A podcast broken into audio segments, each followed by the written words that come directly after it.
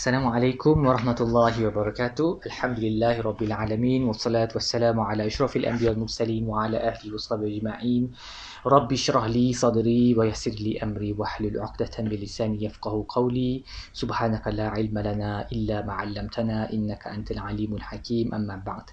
Alhamdulillah kita bersyukur kepada Allah Subhanahu wa taala kerana diberikan peluang walaupun kita tidak mampu untuk um, lakukan salat Jumaat bagi mereka di Selangor tapi sekurang-kurangnya kita masih uh, boleh mengisi masa dengan perkara yang bermanfaat seperti yang uh, seperti mendengar tafsirah yang insya-Allah hari ini saya akan kongsikan berkaitan tentang uh, pertemuan Nabi Musa alaihissalam dengan uh, pertemuan pertamanya dengan Allah uh, di mana dia akan dilantik menjadi uh, rasul. Jadi kisah pelantikan Nabi Musa AS ni, so seperti mana yang kita sebut pada uh, minggu lepas, Nabi Musa telah duduk bersama kaum Madian dan dia telah uh, tinggal bersama uh, isterinya uh, di Madian selama 8 ataupun 10 tahun tetapi yang lebih tepat adalah 10 tahun lah dia complete dia punya uh, mahar tu ataupun dia punya masa untuk berkhidmat dengan bapa perempuan tersebut selama 10 tahun. Dan uh, kemudian dia berjalan. Dia berjalan dengan isterinya pada satu malam dan kisah ni perjalanannya pada waktu malam tu diceritakan di beberapa tempat di dalam al-Quran. Yang paling detail sekali ceritanya adalah di dalam surah Taha Uh, tetapi pada hari ini insya-Allah saya akan go back and forth lah di antara surah Taha dengan surah Al-Qasas sebab cerita yang kita buat pada minggu lepas memang daripada uh, kisah daripada surah Al-Qasas. Jadi Uh, pada satu malam apabila um, uh, Nabi Musa dengan isterinya berjalan dan mereka berjalan pada waktu malam dan kita tahu pada waktu malam kerana dia ternampak api in the distance jauh dia ternampak api. Fal uh, idza ra'a naran wa ah uh, idza ra'a naran faqala li ahlihim uh, umkuthu inni anastu nara. So dia cakap dekat isteri dia tunggu sekejap di sini aku boleh perceive aku boleh nampak macam ada api. So of course kalau Uh, ben, kalau perjalanan tu pada waktu siang tak nampaklah api tu. Tapi sebab dia waktu malam maka dia boleh nampak macam glow macam sedikit cahaya. Dan dia bagi tahu dekat isteri dia um, tunggu di sini sekejap. Aku nak pergi tengok uh, tempat bercahaya tu. Uh, la'ali atikum minha biqabasin. Mungkin aku boleh bawa qabas qabas macam obor untuk panaskan diri. Uh, au ajidu ala nari huda. Ataupun aku boleh uh, bertemu dengan uh, petunjuk lah mungkin orang yang tengah membakar api tu dia boleh memberi petunjuk kita nak pergi berjalan di mana. Sebab waktu malam sejuk mereka macam seolah-olah uh, sesat sekejap. Jadi uh, Nabi Musa pun pergi ke sana. Dan yang ayat yang saya baca tadi tu daripada surah um, uh, surah Taha. Tapi begitu juga dalam surah uh, surah uh, Qasas pun lebih kurang sama juga uh, kisahnya. Um, Nabi Musa telah pergi ke sana dan falamma ataha nudiya min syati'il wadil aymanil fil buq'ati mubarakah bila dia sampai sana daripada sebelah kanan um, valley tu, sebelah kanan gaung tu, di satu tempat yang berkat, uh, daripada sebuah pokok, minasyajarah, dia terdengar sebuah, sebuah suara, An ya Musa, wahai Musa, inni anallahu rabbul alamin. Aku adalah Allah, Tuhan sekalian alam. So Allah bercakap dengan Nabi Musa secara terus, Uh, melalui pokok yang kelihatan seperti berapi itu. Dan di dalam surah um, kalau itu di dalam yang uh, surah um, Qasas terus kepada mukjizat, terus kepada uh, kisah di mana Allah menyuruh Nabi Musa membaling tongkatnya dan tongkatnya bertukar menjadi ular. Jadi sebelum kita ke sana, kita reverse balik sedikit ke surah Taha supaya kita boleh tengok beberapa perkara yang Allah sebut sebelum menyuruhnya membaling uh, tongkat tersebut. So pada mulanya um, Allah berkata kepada Nabi Musa, "Inni ana rabbuk, aku adalah Tuhanmu, fakhla' na'laik." Cabut slipper kamu, keluarkan kasut kamu, innaka bil wadil muqaddasi tuwa. Kamu berada di um, sebuah lembah yang penuh dengan kesucian. Jadi dari sini kita belajar perkara pertama sebelum Allah memberikan Bahkan sebelum Allah menceritakan bahawa dia, dia, dia telah dilantik menjadi Nabi, Allah mengajarnya adab. Iaitu bila berada di tempat yang suci, di tempat yang uh, di mana Allah diingati dan sebagainya, kasut perlu ditanggal. Dan begitulah kita di masjid dan di surau sebagainya. Kita tak pakai slipper dan masjid masuk ke surau. Uh, sebab itu adalah tempat-tempat yang bersih dan kita tak mahu kekotoran daripada slipper itu ataupun kasut mengotorkan kawasan di mana uh, Allah diingati. Jadi untuk kita dia lebih luaslah pengajarannya adalah sebelum kita menerima apa-apa tarbiyah yang first kali adalah um, adab. So fakhla'na like remove your slippers. Kalau kita fikirkan apalah sangat pakai slipper tu nak dibandingkan dengan risalah kan dengan um, menerima kerasulan dan pergi ke Firaun tu pakai slipper tu small thing je sebenarnya. Tak Allah tak boleh sebut pun benda tu. Tapi Allah tetap sebut. Allah tetap sebut before we begin semuanya kena betul dulu. Uh, adab kena elok dulu lepas tu baru dia dapat perintah um, daripada Allah Subhanahu Wa Taala. Jadi kalau kita cikgu di dalam kelas contohnya bila kita masuk kelas uh, kelasku macam dalam keadaan tongkang pecah maka kita jangan kita baikilah tongkang tu dulu sebelum kita mengajar sebab kita tak boleh biarkan student kita apa belajar dalam keadaan yang kotor dan sebagainya ini melanggar adab. Semua semua kebanyakan guru-guru memang dah ada dia punya protokol kan. Masuk kelas dulu um, murid mengucapkan uh, selamat kepada guru dan kemudian lihat dulu kebersihan baru mulakan kita punya kelas. Sama juga dengan apa-apa benda lain pun tengok dulu everything in its place semua dah okey barulah kita mulakan urusan yang sebenarnya. Sebab benda-benda kecil ni walaupun dia kecil dia sebenarnya menerapkan disiplin yang penting. Menerapkan menerapkan adab dan adab tu penting untuk keseluruhan um, urusan uh, pada masa akan datang. Jadi itu yang pertama Allah menyuruh Nabi Musa mengeluarkan uh, slippernya. Kemudian Allah berkata kepada Nabi Musa AS, uh, aku akan memilih kamu, aku telah memilih kamu fastami' lima yuha, maka dengar elok-elok apa yang aku akan sampaikan. Innani anallahu la ilaha illa ana. Sesungguhnya aku adalah Allah dan tiada Tuhan yang layak disembah selain aku. Fa'budni wa aqimis salata li zikri. Maka sembahlah aku dan dirikanlah salat untuk mengingati aku. Jadi kita belajar daripada ayat ni tujuan salat adalah untuk mengingati Allah. Dan kalau kita buka surah Taha ni kita baca daripada awal sampai akhir permulaan ni pun dah disebut dah salat sebagai zikri sebagai cara mengingati Allah. Di hujung surah Taha pun diulang benda sama juga. Apa Allah berkata kepada Rasulullah nasihatlah keluarga kamu untuk mendirikan salat wastabir 'alaiha dan bersabar dalam melakukannya. Dan juga pada hujung surah Taha pun Allah kata Allah, menyebut menggunakan perkataan zikri ni lagi sekali uh, wa man a'rada 'an zikri fa inna lahu ka fa inna lahu uh, kana ma'isyatan dhanka. Bagi ni adalah kehidupan yang sempit. Perkataan zikri tu dalam kalau kita tengok kalau kita tengok dia punya penggunaan dalam surah Taha tu kita boleh relate dengan salat. Jadi orang yang um, tak salat ataupun orang yang salat tetapi tak mengingati Allah maka dia dalam keadaan kesempitan lah sebab solat tu punya tujuan adalah untuk mengingati Allah terutamanya sekali. Dan kita susah jugalah kita hidup di zaman yang terlalu banyak distraction kan. Kita memang dah tak ingat Allah di luar solat. Jadi sepatutnya di dalam solat tu kita kena berusaha untuk mengingati Allah, belajar untuk khusyuk dalam solat dengan cara mempelajari maksud bacaannya. Ah, jangan bergegas ke solat, ambil wuduk dengan sempurna. Kalau bagi yang lelaki solat di masjid, bukan sekarang lah bila dah covid dah tak ada nanti.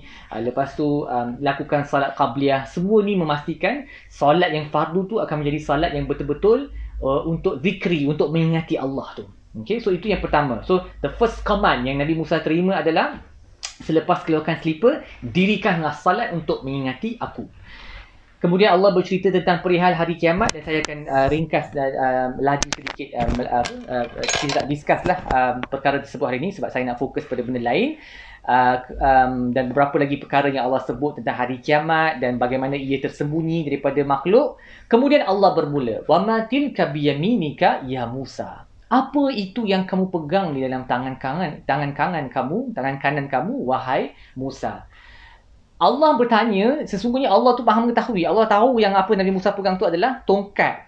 Tapi ini sebagai pembuka pijara. Sebab sebelum ni, dia lebih kepada perintah-perintah-perintah. Mungkin Nabi Musa dah, apa kita kata macam taken aback kan. Dia dah dalam keadaan yang sedikit resah dan takut sebab ada sebuah pokok yang daripadanya keluar suara dan yang bercakap tu Tuhan sekalian alam dan Tuhan suruh dia buka slipper dia, suruh dia solat sebagainya, dia pun dalam keadaan yang macam gementar. Jadi Allah nak hilangkan gementar tu, Allah mulakan dengan pembuka bicara yang baru baru dengan bertanya soalan yang Allah dah tahu jawapan dia tapi semata-mata nak uh, nak uh, ringankan situasi tersebut. Allah berkata, "Wa ma tilka bi yaminika ya Musa." What is in your right hand wahai Musa? What is in your right hand o, o Moses? Um, jadi Nabi Musa pun jawab, "Oh, hiya asaya ini adalah tongkat aku. Aku aku sandar pada tongkatnya dan aku gunakan um, aku gunakan tongkat ni untuk mengembala dan memukul memukul daun-daun supaya boleh jatuh dan kambing aku boleh makan dan juga kegunaan-kegunaan uh, yang lain."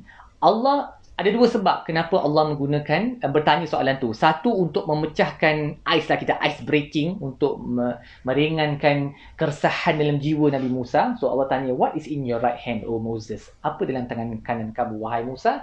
Yang kedua sebab Allah akan gunakan tongkat yang sama yang zahirnya gunaan tongkat tu adalah untuk pukul benda dan untuk apa mengembala kambing dan untuk rehat menjadi sesuatu yang luar biasa. Allah berkemampuan untuk menukar sesuatu mengikut kesuka hatinya, uh, kehendaknya, maka Allah berkata kepada Nabi Musa AS, Qala alqiha ya Musa. Campakkanlah tongkat itu, wahai Musa. Jadi, fa'alqaha, jadi Nabi Musa mencampakkan tongkatnya, fa'iza hiya hayyatun tas'a. Maka ia menjadi sebuah hayyah, sebuah ular yang tas'a, yang bergerak dengan laju. Jadi kalau kita lah, kalau kita tiba-tiba campak tongkat-tongkat tukar menjadi ular, either kita memang ada penyakit mental ataupun katakan kita memang orang yang kita memang Nabi Musa waktu tu kita cuba bayangkan Nabi Musa waktu tu mesti kita akan terperanjat. Dan Nabi Musa memang terperanjat dan dia kalau kita lihat dalam surah-surah lain dia hampir sahaja melarikan diri daripada situasi tersebut sebab terlalu takut. Bila ialah ular lagipun dekat gurun ular yang selalu dekat gurun semuanya ular yang poisonous kan ular yang beracun walaupun mereka kecil macam rattlesnake dan sebagainya ular yang beracun. Jadi sepatutnya kita melarikan melarikan diri daripada ular tersebut dan mak- maksudnya respon Nabi Musa untuk takut dan melarikan diri itu adalah satu respon yang normal uh, dan yang menariknya dalam ayat ni Allah menggunakan perkataan hayyah. Hayyah maksudnya um, uh, ular lah ular. Uh, kalau di, dikaji dengan lebih mendalam ular ni kenapa dipanggil hayyah? Kerana uh, dia adalah benda hidup dan dengan patukannya tu dia boleh uh, mematikan orang. Jadi dia berkaitan dengan hiduplah ular sebab tu nama dia hayyah dan hayah guna untuk ular yang kecil. Apa tapi bila kita sambung cerita nanti pada minggu-minggu hadapan insya-Allah, kita akan tengok bagaimana Nabi Musa bila dia pergi di hadapan Firaun, bila dia baling tongkat tu dia tak jadi hayah dah, dia jadi thu'ban. Thu'ban ni macam ular macam datuk nenek lah anak konda lah macam tu yang besar punya tapi yang depan Nabi Musa ni Allah tukar jadi hayat saja ular yang kecil kalau tiba-tiba Allah tukar ular tu jadi anak konda depan Nabi Musa mungkin dia akan pingsan jadi Allah pun bagilah kepada ular yang tukar pada ular yang kecil sahaja. Jadi um, ular uh, tongkat tu bertukar menjadi um, uh, ular. Kemudian um, Nabi Nabi Musa dalam surah dalam surah Qasas Allah ber, uh, menyebut ka'annaha jannun. Seperti jannun pun na, na, maksud ular juga. Walla mudbiram walam yu'aqib. Nabi Musa berpusing dan cuba untuk lari. Dia dia memang nak lari daripada tempat tu Allah berkata ya Musa aqbil wala takhaf dan dalam surah Taha pun Allah berkata fa'alqaha uh, um, uh, qala khudha wala takhaf ambilnya dan jangan takut yang menariknya di sini perintah Allah tu terbalik.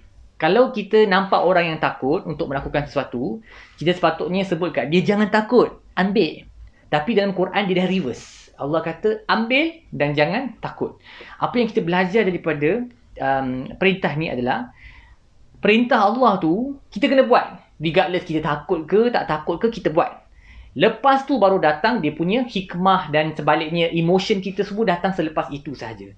Sebab tu bila Allah kata ambil dan jangan takut instead of takut jangan takut dan ambil Allah mengajar Nabi Musa apa-apa yang aku suruh kamu buat kamu buat. Tapi jangan risau bila kamu buat tu kamu tak perlu risau kerana tiada mudarat akan berlaku kepada kamu. Jadi kita pun samalah bila Allah suruh perintahkan sesuatu kita letak kita punya emosi aside. Kita ikut dulu dan jangan risau. Selepas itu insya-Allah akan ada perkara-perkara yang baik yang datang kepada kita.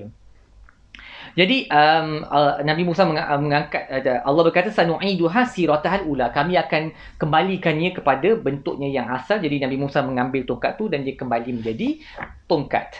Dalam uh, surah um, dalam surah uh, Al-Qasas pula dan juga dalam surah Taha disebut juga another uh, satu lagi mukjizat yang Allah kata usluk yadaka fi jaybika takhruj bayda min ghairi su'in. Masukkan tangan kamu dalam uh, dalam jaib. So bila dibuka kitab tafsir dan kita kaji jaib ni apa? Jaib adalah tempat inilah tempat uh, collar ni. Masukkan tangan dalam collar dan keluarkan dan tangan kamu akan menjadi bayda, uh, white, uh, putih dan uh, ada ulama kata putih yang bersinar-sinar. Dan saya pernah sebut dalam um, tazkirah sebelum ni Nabi Musa antara dia punya keunikan dia Nabi Musa seorang yang berkulit, berkulit gelap. Sangat gelap eh. Nabi Muhammad SAW bila bertemu dengan Nabi Musa di Al-Mi'raj dia berkata kulitnya seperti kaum Syanu'ah yang terdapat di uh, semenanjung Arab. Dan kaum Syanu'ah ni waktu zaman Nabi tu dia memang terkenal dengan kegelapan kulit mereka. Jadi Nabi Musa ni memang dia berkulit gelap. Dan kalau kulit gelap kita ada keputihan dia satu benda yang tak normal. Dia mungkin vitiligo um, penyakit yang tak ada pigment ataupun lagi teruk boleh jadi penyakit kusta. Tapi Allah berkata keluarkan tangan kamu dia jadi bayda min ghairi su'in. Tanpa apa-apa penyakit. Itu adalah mukjizat yang kedua. Yang pertama yang dia akan tunjuk pada Firaun adalah tongkat dia bertukar menjadi ular. Yang kedua adalah tangan dia akan bertukar menjadi putih dan bersinar-sinar dan kemudian Allah berkata wadmum ilaika janahaka minar rahab. Ayat ni bila kita baca dia ada banyak tafsir sebab dia berulang dalam beberapa bentuk dalam al-Quran.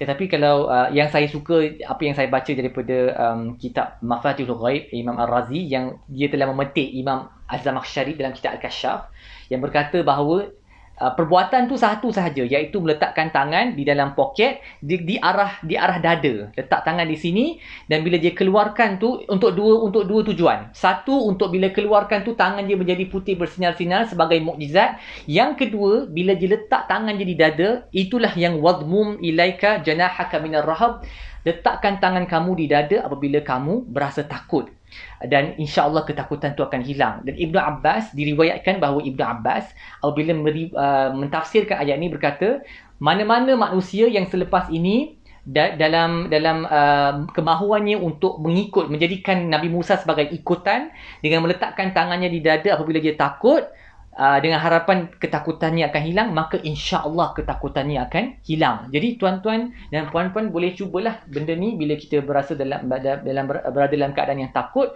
cuba ambil tangan dan letak dekat dada dan um, saya rasa dari segi saintifiknya pun mungkin bila you can control bila kita letak tangan di dada kita lebih conscious tentang um, kita punya beating heart tu. Kita boleh feel kita punya jantung tu berdegup uh, dan um, terdapat beberapa kajian oleh uh, ahli psikiatris yang uh, sedang berusaha untuk melihat sama ada kalau kita menjadi lebih conscious lebih Uh, sedar tentang degupan jantung itu dia membantu untuk mengurangkan anxiety mengurangkan keresahan. Seperti mana kita tengok orang yang uh, orang yang buat meditation kan orang yang duduk yang bertapa dan dia pegang tangan dia dua macam ni antara sebabnya adalah supaya dia boleh merasakan degupan jantung pada ibu jari dekat tangan yang yang index finger ni. Dan bila dia boleh rasa benda tu dia pegang lama-lama. Tuan-tuan boleh cuba juga kat rumah pegang.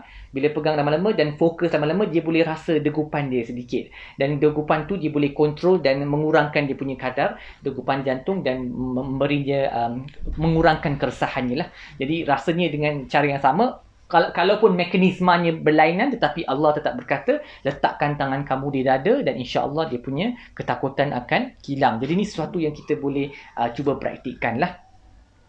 Um, kemudian Allah kata fazanika burhanan min rabbika ila fir'aun wa mala'i. Ini adalah dua mukjizat. Mukjizat tongkat kayu uh, tongkat kayu berubah menjadi ular dan juga mukjizat tangan menjadi putih bersinar-sinar yang akan dibawa kepada Firaun innahum kanu qauman fasiqin. Mereka adalah kaum yang fasik. Um, kemudian kita balik semula ke surah Taha pula. Apa kata Nabi Musa bila dia mendapat semua um, semua uh, arahan ni daripada Allah? Dia berkata dia membaca doa yang saya baca pada awal tadi yang kita semua dah hafal daripada kita kecil. Qala rabbishrahli sadri. Ya Allah lapangkanlah dada aku. Lapangkanlah uh, maksudnya hilangkanlah keresahan. Sebab bila kita resah kita rasa dada kita sempit susah nak bernafas jadi dia nak berjumpa dengan Fir'aun. Fir'aun adalah sejahat-jahat makhluk yang wujud pada waktu tu dan mungkin sampai kiamat pun. Dan Allah suruh dia pergi berjumpa balik dan dia ada dosa kan. Dia telah membunuh seseorang yang Fir'aun duk cari dia pasal lelaki yang dia bunuh tu. Dan dia sebut benda ni, Ya Allah aku takut kerana aku telah melakukan dosa di sana. Sebab tu dia membaca doa, Rabbi syrah li sadri. Ya Allah lapangkanlah dada kamu. Expand for me my chest wa yassirli amri dan mudahkanlah urusan aku. wahlul 'uqdatam min lisani hilangkanlah ikatan pada lidah aku. yafqahu qawli supaya mereka boleh memahami apa yang aku sebut apa yang aku sampaikan dan kita tahu daripada kisah Israeliat bahawa Nabi Musa AS apabila dia kecil dia telah diberi dua pilihan antara tamrah dengan jamrah iaitu um, macam buah-buahan dengan juga obor dia telah mengambil obor tu sebab lagi cantik dan masukkan dalam mulut dia dan lidah dia telah uh, mengalami kecederaan menyebabkan dia menjadi gagap sedikit. Tapi ini kisah Israeliat. boleh juga jadi yang memang Nabi Musa uh, dilahirkan dengan kegagapan sedikit kegagapan. Apa-apa pun memang dia mempunyai kegagapan tersebut. Uh, dan kita cuba bayangkan ya tuan-tuan dan puan gila kita yang normal ni bila kita disuruh pergi berucap di hadapan kawan-kawan kita sekalipun lah bukan orang jahat pun kawan-kawan kita pun kita akan resah dudak-dudak kita punya jantung dan kita pun akan berpeluh-peluh dan kita nak sebut mulut pun rasa kering dan mungkin akan gagap juga kalau kita suruh solat pun katakan kita suruh uh, ada sepupu-sepupu semua datang rumah kan kita suruh uh, one of our lelaki dalam rumah tu untuk solat pun dia dah akan start dia punya dudak-dudak tu sebab takut nak bercakap tu takut tersilap dan sebagainya mudah mudah gagap. Walaupun orang yang depan kita tu orang yang kita kenal dan mereka semua baik-baik belaka dan mereka takkan ejek kita dan kita tak berlaku tak melakukan dosa apa-apa pun kita tetap akan gagap juga. Bayangkan Nabi Musa AS yang memang dah gagap sebelum apa-apa lagi. Dan dia disuruh untuk pergi berjumpa Firaun sejahat-jahat makhluk. Dan dia memang ada uh, apa crime criminal record dengan kerajaan Firaun tu walaupun dia dah bertaubat. Dan untuk buat apa? Untuk panggil Firaun kepada Islam dan challenge dan mencabar Firaun bahawa dia bukan tuhan dan tuhan dia adalah tuhan seluruh alam Uh, di hadapan menteri-menteri Fir'aun yang jahat juga. Bayangkan keadaan Nabi Musa, macam mana dia tak gagap kalau macam tu. Kita memang akan tak mampu nak pergi pun, tapi Nabi Musa sebab kegagapan dia, dia takut dia uh, benda ni akan uh, menghindarkan kebolehannya untuk mengucap, berucap dengan baik, maka dia membaca doa ni Rabbi shrah li sadri, expand for me my chest, wa yassir li amri, mudahkan urusan aku, wahlul uqdatan bilisani yafqahu qawli. Dan leraikanlah ikatan pada lidah aku supaya mereka boleh faham apa yang aku cakap. Kerana orang biasa pun akan gagap maka dia yang sudah pun gagap lebihlah memerlukan kepada bantuan Allah dalam situasi yang begitu menggerunkan sekali. Dan kemudian dia juga meminta bantuan uh, bantuan uh, Allah supaya menghantar bersamanya abangnya ataupun mungkin adiknya, saudaranya Harun AS. Dan di dalam surah uh, Taha diceritakan uh, hantarlah Harun ke, de, bersama dengan aku Harun dan akhi ushdud bihi azri supaya dia boleh membantuku dan menolong aku dan supaya kami dapat bertasbih kepada kamu. Tetapi dalam surah Al-Qasas disebut satu uh, satu kebolehan khas Nabi Harun uh, yang um, yang mana Musa sangat berkehendak kepada kebolehan tersebut. Iaitu Nabi Musa berkata um, wa akhi Harun huwa afsahu minni lisaan fa arsilhu ma'iya rid an yusaddiquni uh, uh, inni akhafu an yukadzibun. Dan abang aku ni Harun dia lebih fasih daripada aku dalam lisan dalam percakapan. Maka hantarlah dia bersama dengan aku supaya dia boleh membenarkan kata aku yakni menerangkan dan menjelaskan apa yang mungkin aku sebut yang orang lain tak faham. Kerana aku risau kalau aku seorang pergi mereka akan mendustakan aku. Ayat ni sangat menarik kerana Nabi Musa AS bila dia minta daripada Allah hantarlah aku bersama Harun. Ada beberapa pengajaran yang kita boleh belajar. Yang pertama Nabi Musa sayang kat Harun dan Harun ni memang orang yang saleh. Dia seorang lelaki yang saleh dan, dan Nabi Musa berkehendak supaya Harun dapat berkongsi nikmat kerasulan bersama dengan Musa juga. Tapi ini bukan kronism. Dia bukan pilih Harun sebab Harun semata-mata abang dia. Dia pilih Harun sebab dia bagi tahu ke Allah sebab huwa aqsahu minni lisanan. Dia lebih fasih daripada aku dalam percakapan. Ada tujuan yang khas dan tujuan yang yang betul-betul diperlukan. Kita tak boleh pilih orang untuk contohnya kita jadi menteri kan. Lepas tu kita pilih orang-orang kroni-kroni kita untuk jadi orang yang tolong kita dapat projek dan sebagainya tanpa sebab yang munasabah. Okey, yang ni of course tak boleh lah. Nabi Musa AS meminta Allah uh, abangnya Harun sebab dia abang dia, dia dah boleh testify dengan dia punya kesalehan dia dan sebagainya dan juga sebab Harun ni fasih dalam bercakap. Jadi Nabi Musa sebut dia punya sebab tu dalam doa tu tolonglah ya Allah hantar Harun bersama dengan aku sebab dia seorang yang fasih dalam berkata-kata. Uh, huwa afsahu minni lisanan. Dia lebih fasih daripada aku dalam berkata-kata. Itu yang pertama. Yang kedua daripada ayat ni kita boleh dapat satu pengajaran yang penting iaitu ia adalah daripada sifat uh, para rasul untuk acknowledge untuk mengiktiraf kebolehan orang lain um, di atas kebolehan mereka cuba kontras ni dengan apa yang iblis sebut. Iblis apabila Allah suruh iblis dan para malaikat sujud kepada Nabi Adam, uh, iblis tak mau dan Allah bertanya uh, apa yang telah menghalang kamu daripada uh, sujud kepada Nabi Adam iz amartuk apabila aku menyuruh kamu Dia kata ana khairum min khalaqtani min nar wa khalaqtahu min tin. Aku lebih baik daripada dia. I'm better than him.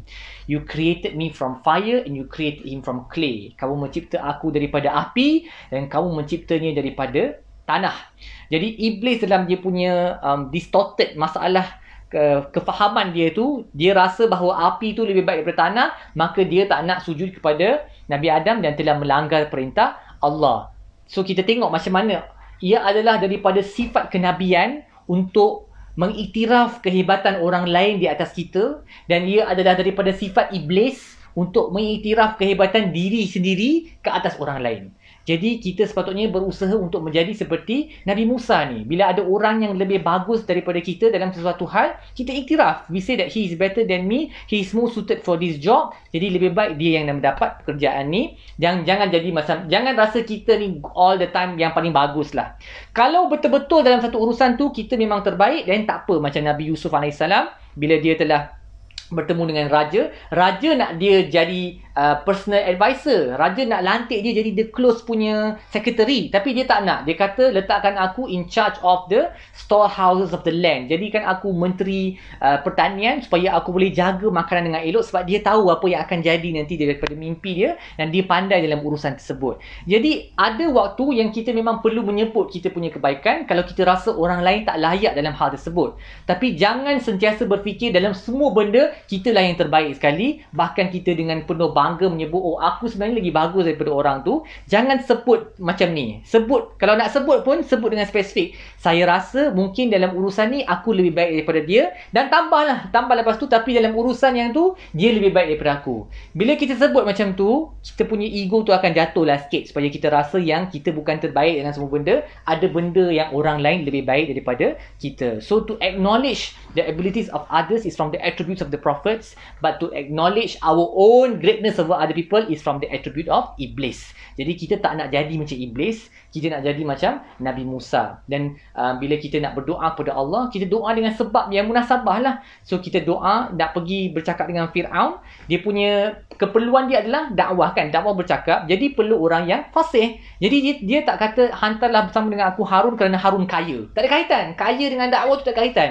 Dia kata hantarlah Harun bersama dengan aku kerana Harun adalah seorang yang fasih. Jadi kita minta sesuatu yang berkaitan dengan urusan yang kita nak lakukan Um, selepas itu kisah dia bersambung dengan um, lebih banyak lagi cerita uh, apa yang berlaku bila Nabi Musa sampai di um, di the court of uh, Pharaoh dan apa yang berlaku di sana. Uh, jika ada ke- keizinan pada minggu minggu hadapan kalau solat Jumaat belum mula insya-Allah kita akan sambung cerita ni ataupun mungkin kita akan dive sekejap kepada cerita yang lain tapi semoga uh, pengajaran yang kita dapat daripada hari ini daripada uh, kisah Nabi Musa um, daripada adab keluarkan slipper bila nak memulakan satu tarbiyah dan solat sebagai peringatan kesalahan dan juga um, apa kita melebihkan kita mengiktiraf kelebihan orang lain daripada kelebihan diri sendiri. Semoga kita semua dihiasi dengan sifat-sifat ni agar dapat mendekatkan diri kepada Allah. Insyaallah qulu qawli hadza wa astaghfirullahalazim wa li wa lakum warahmatullahi wabarakatuh